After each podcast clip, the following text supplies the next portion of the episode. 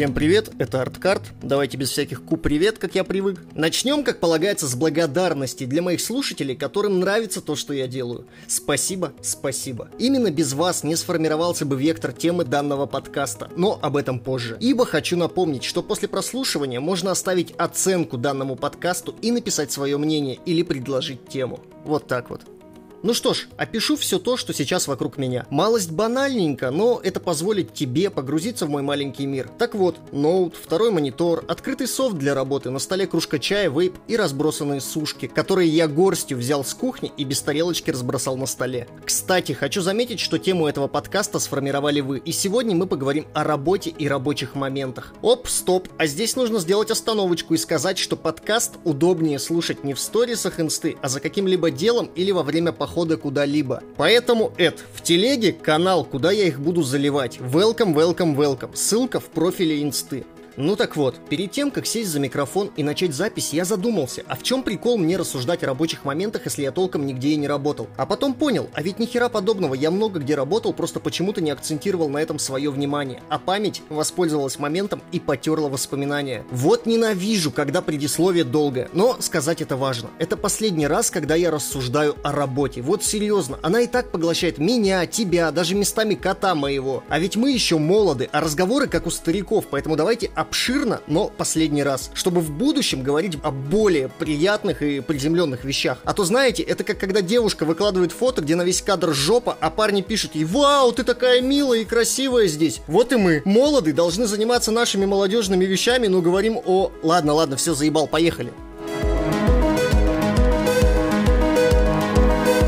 Началась моя рабочая жизнь еще в школьное время, по-моему, в девятом классе, когда я с одноклассником продавал сим-карты. В те времена это было нереальным источником дохода, ибо телефоны только-только начали появляться в карманах людей, а финансовая безграмотность заставляла их постоянно уходить в долги на балансе, поэтому новая симка для некоторых людей была must-have. А вообще не, опущу всю эту прошлую хрень, скажу лишь только то, что успел я и на кухне поработать, в мастерской, в конторе, которая сайты делала, и даже в кинотеатре. Весь опыт прошлых рабочих лет дал мне мощную базу на смотр насмотренности и понимания тех или иных процессов, поэтому в будущем многие вещи стали легки для понимания. Так, перейду сразу лучше к осознанным и любимым вещам. Это выступление в качестве иллюзиониста и, конечно же, видеопроизводство.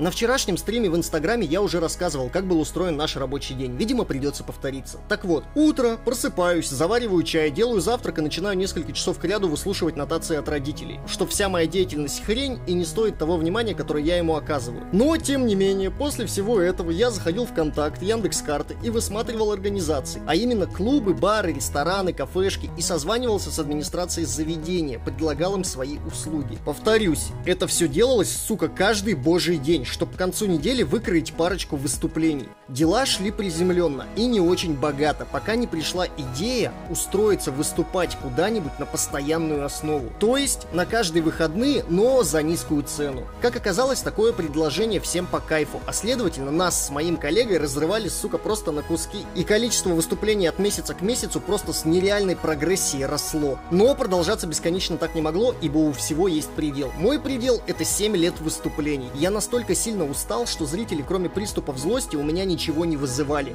Я возненавидел эту работу, но выхода не было, приходилось. В этом деле меня многие, думаю, смогут понять, что рутина это зло. Но тут пришло спасение в мою жизнь, а именно дизайн, графика и видео. С помощью этого я смог отвлечься. Для меня это было чем-то новым, что заставило просто погрузиться с головой и вновь начать ебашить. Тема обширна. Хочешь за камерой стой, хочешь тренируй режиссуру, хочешь сценарно развивайся и тому подобное. Ну, как говорится, хули нам, кабанам, и я выбрал вообще все что можно, чтобы было сложнее. Не знаю зачем, не спрашивайте. Развиться в этом деле достаточно просто. Главное уяснить одно правило. Это, кстати, во многих вещах работает. Забудьте про деньги.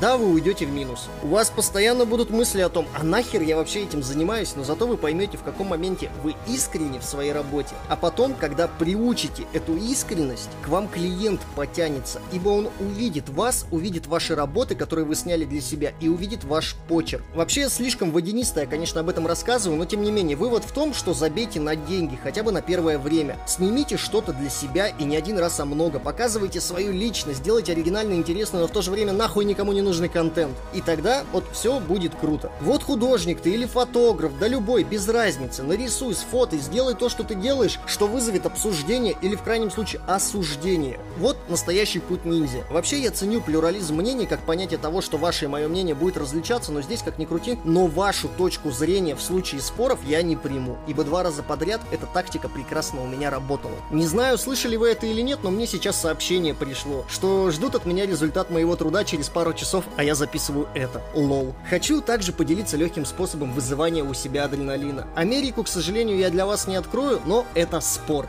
Да, нет ничего сложного для тебя после нескольких часов за компом, станком или держа в руках камеру или кисточку сделать 30-40 приседаний. После них ты, во-первых, взбодришься, а во-вторых, поймешь, что тебе нужно делать дальше. Я еще вейп использую, ибо никотин — это наркотик, который позволяет мне смотреть шире и работать усидчивее. Ну, вот так вот. Вроде бы пора заканчивать уже, но хочется сказать еще одну вещь, которую я понял только с возрастом. Блять, никогда не слушайте критику в свой адрес. Никогда. Никогда не просите мнения о работе. Никогда. Смотри сам трезво. Если хуйня, то так и скажи себе, что это хуйня, а не мямли. В принципе, мир делить на белое и черное плохо, но здесь не тот случай. Если я вижу, что я просидел два дня и вышла полная хрень, то я лучше незамедлительно снесу ее и все начну заново, чем заплатки латать. Иногда у меня бывают заскоки, что хочется кому-то что-то показать, чтобы они оставили свое мнение. По общему счету, если я уже что-то показываю, то я уже знаю, что это хорошо. А мнение чужое это так, потешить эго. Повторю, вывод, если ты думаешь, что твоя работа хуйня, удали лучше и начни сначала. Плохо вышел на сцену, шли нахрен этот зал и скажи, что тебе нужно выйти еще раз, чтобы быть увереннее во время выступлений. Отвечаю, так надо, работает. Я прям нереально изболтался, голос уже начинает похрипывать. Спасибо тебе, что был со мной все это время. Далее ты можешь оценить этот подкаст и написать тему или мнение о нем. Также напоминаю, что я создал телеграм-канал, где этот подкаст можно удобно прослушать во время похода до магазина или во время мытья посуды. С вами был Арткарт, работа и до новых включений.